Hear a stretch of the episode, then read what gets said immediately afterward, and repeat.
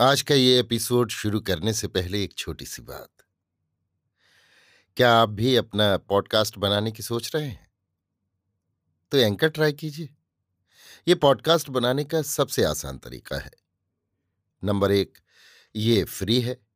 Number दो, इसमें कई सारे ऐसे टूल्स हैं जो आपको अपने फ़ोन और कंप्यूटर पर रिकॉर्ड और एडिट करने की फैसिलिटी देते हैं।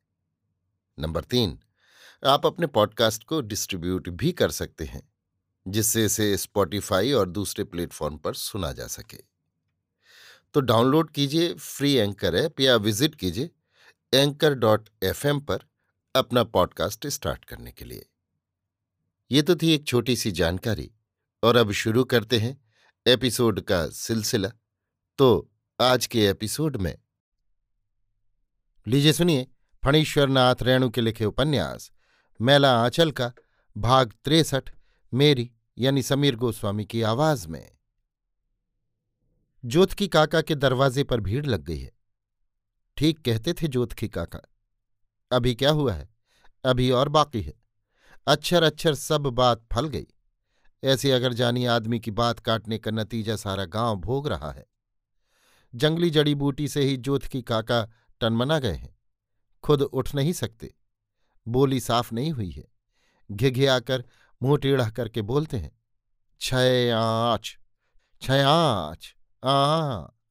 अर्थात सर्वनाश सर्वनाश। हाँ सर्वनाश होगा। जोतकी काका, आज हुक्म हुआ है कि सारा दिन बासी मुँह रहकर शाम को कमला के किनारे जल प्रवाह करना होगा। खेलावन यादव अब जोतकी जी की बात कभी नहीं काट सकता। जोतकी जी ने कहा था अट्ठारह साल की उम्र में सकलदीप को माता पिता वियोग लिखा हुआ है। एकदम फल गई बात।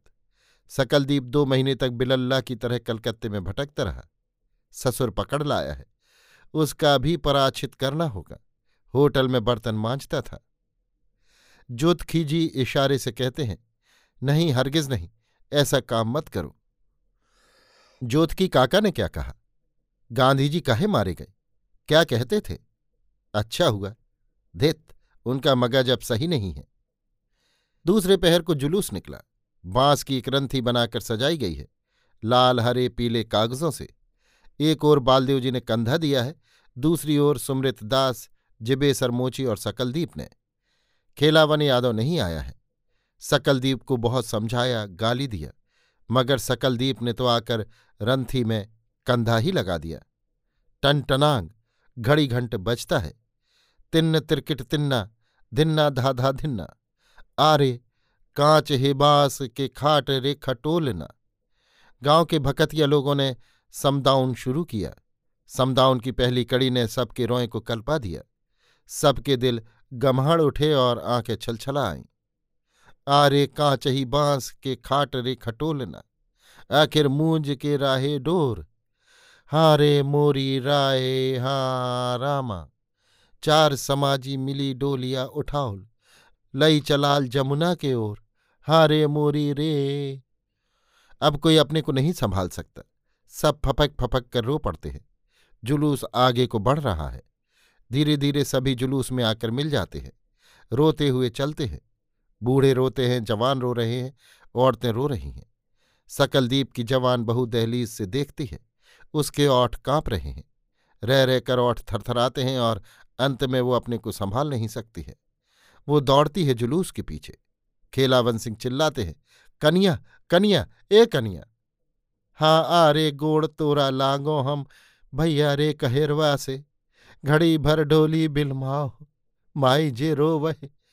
माँ रो रही है, भारत माता रो रही है।